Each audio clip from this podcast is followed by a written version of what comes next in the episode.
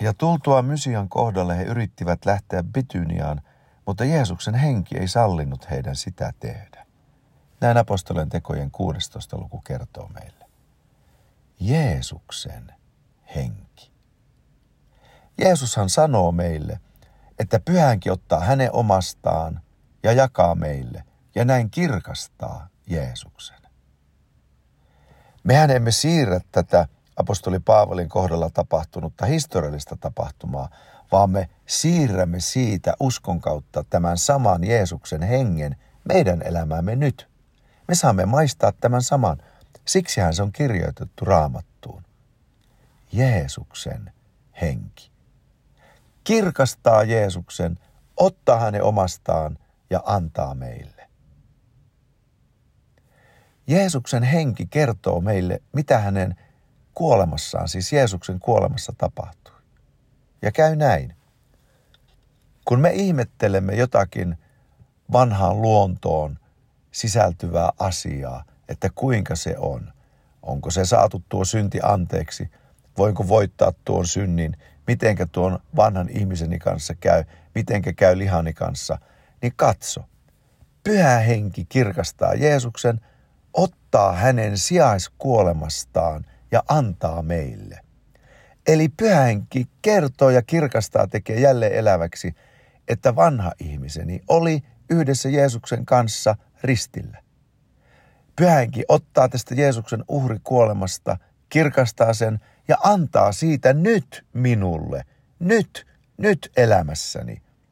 Ja minä saan maistaa tämän sijaiskuoleman voimaa, Jeesuksen henki. Näin hän valaa minuun varmuutta olen saanut syntini anteeksi. Siellä hän ottaa Jeesuksen ristin kuolemasta ja antaa minulle. Kertoo, mitä siinä tapahtui. Ja näin saan kokea syntieni anteeksi antamuksen, varmuuden, sen voiman. Kun minua vaivaa tuomion alaisuus ja syyllisyys, niin pyhänkin ottaa, katson nyt, Jeesuksen omasta ja kirkastaa minulle ja sinulle. Hän näyttää, kuinka kaikki synnit ja sen seurauksena kaikki syyllisyys oli Jeesuksen päällä, ja koska hän kärsi niistä kaikista rangaistuksen, niin meillä ei ole ollenkaan syytä olla syyllisiä, vaan me olemme velattomia ja syyttömiä. Näin Jeesuksen henki ottaa Jeesuksen omasta ja antaa meille. Ja samaten myöskin sitten Jeesuksen kuolleesta nousemisesta. Jeesuksen henki antaa meille.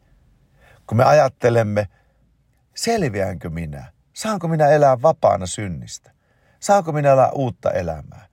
Perinkö minä varmasti ihan kaikki se elämä? Pääsenkö minä taivaaseen? Voitanko varmasti täällä ajassa kaikki esteeni? Voitanko varmasti kaikki vuoret? Pääsenkö kiipeämään jokaiselle vuorelle? Saanko siirrettyä jokaisen vuoren edestäni? Niin katson nyt. Pyhänkin kirkastaa Jeesuksen kuolleista nousemisen. Hän ottaa Jeesuksen kuolleesta nousemisesta ja siirtää sen todellisuuden sinuun nyt, niin että ei joku historiallinen tapahtuma ainoastaan, vaan tuossa historiallisessa tapahtumassa ollut pyhänki siirtää tuon historiallisen tapahtuman todellisuuden sinuun nyt. Ja sinä maistat Jeesuksen kuolleesta nousemisen voimaa uutena ihmisenä. Ja pyhänkin kirkastaa sinulle ja sanoo, että katso nyt – sinä nousit kuolleesta yhdessä Jeesuksen kanssa. Pyhänkin ottaa näin Jeesuksen kuolleesta nousemisen todellisuudesta ja antaa sitä sinulle. Ja sinä maistat ja syöt tätä leipää, juot tätä juomaa ja se menee sinun sisimpääsi. Sä oot varma. No totta kai. Jeesus nousi kuolleesta. Jeesus kirkastettiin. Minä nousin kuolleesta hänen kanssaan ja minut kirkastettiin yhdessä hänen kanssaan. Nyt minä olen kirkkaudessa Kristuksessa Jeesuksessa ja kaikki viholliseni ovat jalkojeni alla, sillä ne ovat Jeesuksen jalkojen alla ja minä olen Jeesuksessa. Nähän kolossalaiskirjekin meille kertoo. Apostoli Paavali sanoo siellä kolmannessa luvussa, katso nyt, Jeesuksen henki. Kertoo, mitä Jeesus on meille voittanut.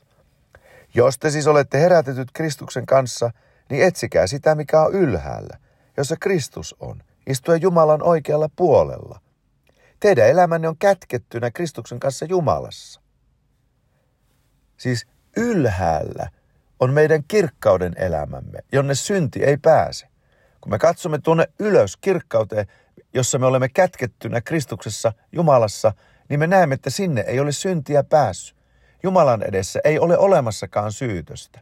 Jumalan edessä ei ole olemassakaan syntiä, eikä siellä ole olemassa mitään velkaa, vaan minä olen siellä kirkkaudessa ja vapaana. Ja kun mä tämän tiedän, niin hänessä pyhänkin sitten sanoo, katso nyt alas omaan ruumiiseesi. Ja pyhänkin jatkaa, koska, koska olette kätkettynä Kristuksen kanssa Jumalassa, kuolettakaa siis maalliset jäsenenne. Haureus saastaisi, siis kiihko, paha himo ja ahneus, joka epäjumalan palvelusta. Pankaa pois. Viha, kiivastus, pahuus, herjaus, häpeällinen puhe suustanne. Ja niin edelleen. Eli hän kirkastaa, mitä Jeesuksessa me omistamme nyt.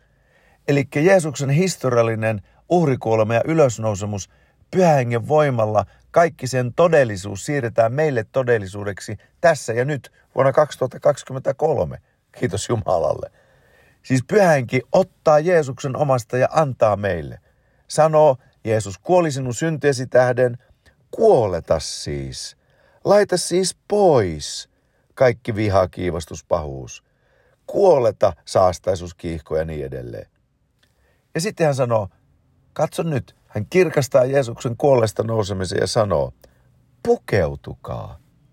Te, jotka olette Jumalan valituita, pyhiä rakkaita, sydämelliseen armahtavaisuuteen. Voisin sanoa, koska sinä nousit yhdessä ylös kuolleesta Kristuksessa. Ja tätä on kirkkauden elämä Kristuksessa, kirkkaudessa, jonka pyhänkin siirtää nyt uusina luomuksina ollen, vahvistaa meitä, siirtää tämän todellisuuden meihin, niin että me maistamme tätä. Me siis voimme pukeutua sydämelliseen armahtavaisuuteen, ystävälliseen, ystävällisyyteen, nöyryyteen, sävyisyyteen, pitkämielisyyteen.